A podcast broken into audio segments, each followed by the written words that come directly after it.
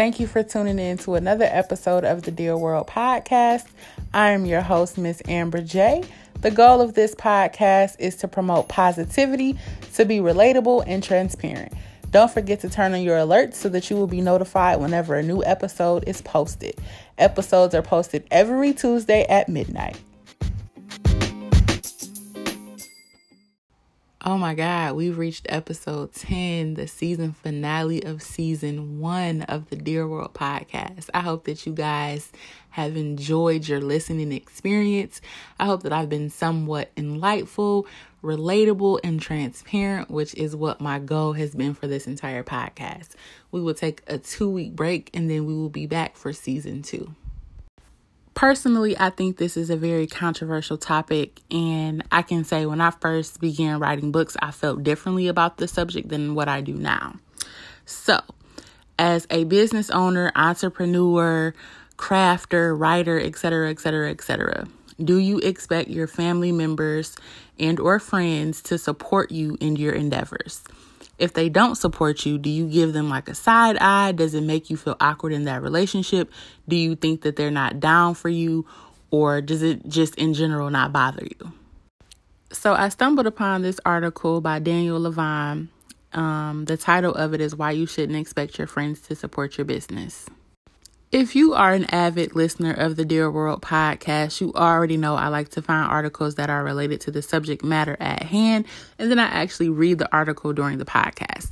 If you are a new listener, you are not aware of that, so just bear with me. If you don't want to hear me read the article, just fast forward. Again, this article is Why You Shouldn't Expect Your Friends to Support Your Business by Daniel Levine. Let me get straight to it. I don't expect my friends to become my unpaid marketing team or to sustain my business by purchasing every product or service that I may offer. I don't expect them to share my business related posts on Facebook, Instagram, or LinkedIn. I don't expect them to buy or endorse my products. I don't expect them to attend my events. They don't they don't ever have to push my services onto others in their extended circles. I just don't expect it, and you shouldn't either. It is my opinion that in relationships, we place too many expectations on the people in our lives.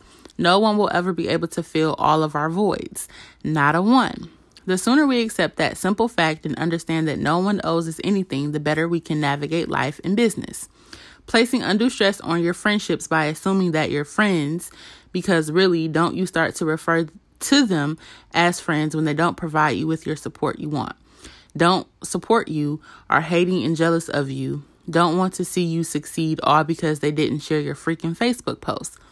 Could it easily be that your product or service doesn't resonate with them so they don't feel compelled to share it?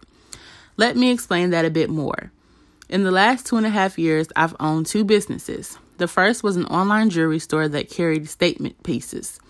About 90% of the women in my life wear jewelry, and they equally pride themselves on being able to score unique limited quantity pieces.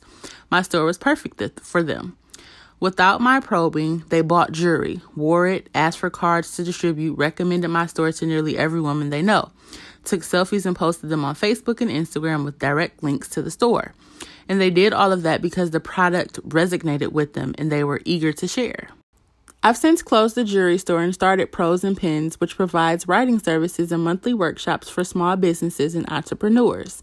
And while I know they support my efforts, there is a heck of a lot less post sharing and card distributing among my friends. I'm not mad at them about it though. Prose and Pens doesn't resonate as much with them. With the exception of one who is a small business owner herself and has genuinely needed to utilize my services on a regular basis, my friends are not my target audience. Understand that while your friends and family may be among the first sales you acquire in your business, they should not become your lone source of business or your marketers unless you pay them to do so. Stop wreaking havoc on your friendships because you expect your friends to care about your business as much as you do. When people support you in your business, be grateful, not expectant of more. Nobody owes you anything. Say it with me. Nobody owes you anything. Repeat it until you feel it and understand it. You'll be better off. Your friendships will be better off. And your business will be better off once you identify your real audience. Hint, it probably ain't your friends. And start tapping into the market that is waiting to be served by you.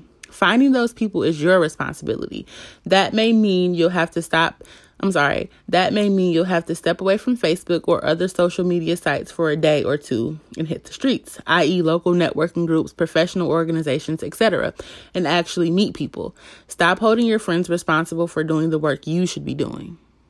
Being completely honest, I definitely was one of those people that felt like my friends and family should always support me. I felt like they should have been my number one supporters, my marketers, my promoters, my everything. Like I put that pressure on them, not realizing that, hey, Maybe they're not interested in what you're writing about, Amber. Hey, maybe they don't want to listen to your podcast. Maybe they don't even like podcasts. And I had to really think about some of these things and kind of ease back and realize that it was my responsibility to step up and market myself or find my target audience instead of expecting my friends and family to bring me my target audience or expecting them to be my target audience there are two things that really irritate me, but then I have to remember people are not obligated to do anything, and I don't believe in placing expectations onto other people. However, it irritates me how people can share everything else on social media but your links. Like it's free to share a link. Y'all share everything else, but you can't share the link to my podcast or you can't share the link to my books, whatever the case may be. And the other thing is how friends, family, relatives, whomever they don't want to purchase your goods or services, but they're the first people to raise their hand when you're giving these same products or services away for free.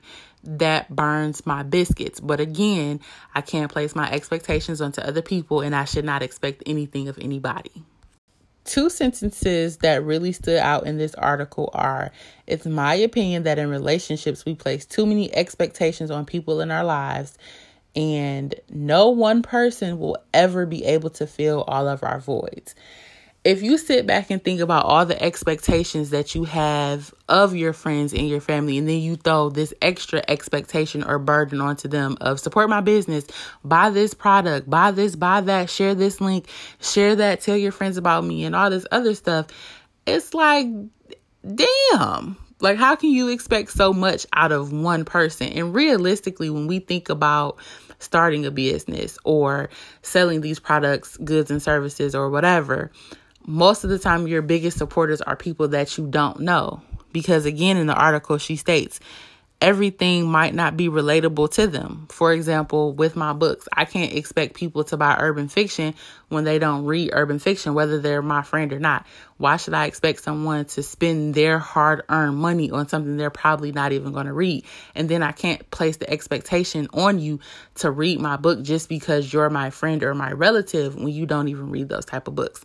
Same thing with my podcast. I can't expect you to listen to my podcast if A, you don't even listen to podcasts, or if B, what I'm saying is not relatable or transferable to your life. I think this is one of those things that you have to look at and be objective to. I've been the person that is selling a product. I've been the person that is asking someone to share a link, but I've also been that supportive friend. So I see it from different angles and I think I understand it beyond my own perspective. Okay, and let's be real. I'm the friend that tries to support my friends and family members in their endeavors. However, if you're selling a product or a service that is over the price in which I typically pay for it, you're not about to get my money. And I'm going to tell you why. I'm a cheap person when it comes to clothes, except for shoes. I will come out of pocket for shoes. But for clothes, no. For example, people that sell t-shirts and hoodies, things of that nature. Y'all will sell it for 30, 40, 50, 60, 70, 80, 90 dollars. Huh, that's too much for Amber. Amber typically doesn't spend more than 20 to $25 on a t-shirt. So while you're my friend and I want to see you succeed and I'm happy for you that you started your business. You cannot expect me, cheap Amber, who doesn't spend more than 20 to $25 on a shirt to come and support you and spend 50 60 70 80 90 dollars. That just that that's not logical. Don't place that expectation on me. So you kind of have to look at it from that angle as well. Like know your friends know your family members. And you can't expect them or you shouldn't expect them to buy something or buy into something that they're not going to utilize, that they wouldn't typically pay for. So, kind of get out of your own head and go find your target audience and stop expecting your friends and your family to be that target audience. Now, again, we're thinking objectively. So I get it. Some people literally will not support your business or purchase your services off the sole principle that it's you because they either don't like you or because they're jealous of you or they don't genuinely want to see you succeed. I get that aspect too. But I also need us to realize that just because someone isn't buying our products or services or sharing our links, that doesn't mean that they genuinely don't want to see us succeed. I think it's about knowing who your family and friends are and being able to differentiate them. And also understanding that your friends and your family are not your target audience. Because if we literally only sold to our friends and our family, we probably wouldn't get far with what we're trying to do as far as business or podcast or whatever the case may be. So, this is just something to think about because I think it's one of those things on social media that goes back and forth. Oh, if they can't share your link, then they're not your real friends. Or if they don't buy your products and services, they're not your real friends. Nah, nah, nah. Stop placing those expectations on the people in your inner circle and go find your target audience. If they support you, cool. If they don't, cool. And also, going back to what I said about people not supporting you off the sole principle that it's you, you don't need those people in your life anyway. So it might be time to do a little gardening around the circumference of your circle. Before I end this episode and get into the quote of the day, I just want to thank all of my listeners.